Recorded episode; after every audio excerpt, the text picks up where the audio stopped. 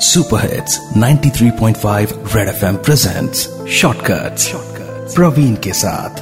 ये है बड़े वाले छोटे किस्से। छोटे किस्से। अरे भैया थोड़ा जल्दी चलाइए ना ऑटो। कहीं आपकी ऑटो की स्पीड के चक्कर में ना मेरी ज़िंदगी की सबसे बड़ी गाड़ी ना छूट जाए। अरे काहे बनना पड़े भैया? ले चल। रहे अरे जा रहा हूँ मैं उसके घर में शादी की बात करने के लिए। एक साल से ना आँखों ही आँखों में बातें की है मैंने उससे। ठीक, सुबह सात पंद्रह, बस स्टॉप पर आती है वो।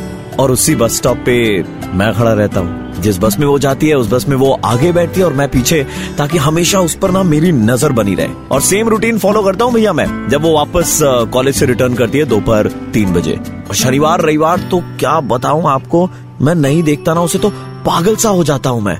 मैंने तो उसे कई बार चिट्ठियाँ भी लिखी है। आज मुझे देखेगी ना तो देखते के साथ ही मुझे पहचान जाएगी। और बस घुटनों पर बैठूँगा और उसे शादी के लिए प्रपोज कर। अरे भैया ये ये ये ये ये, ये हाँ हाँ यहीं पे यहीं पे ऑटो रुकिए आपका।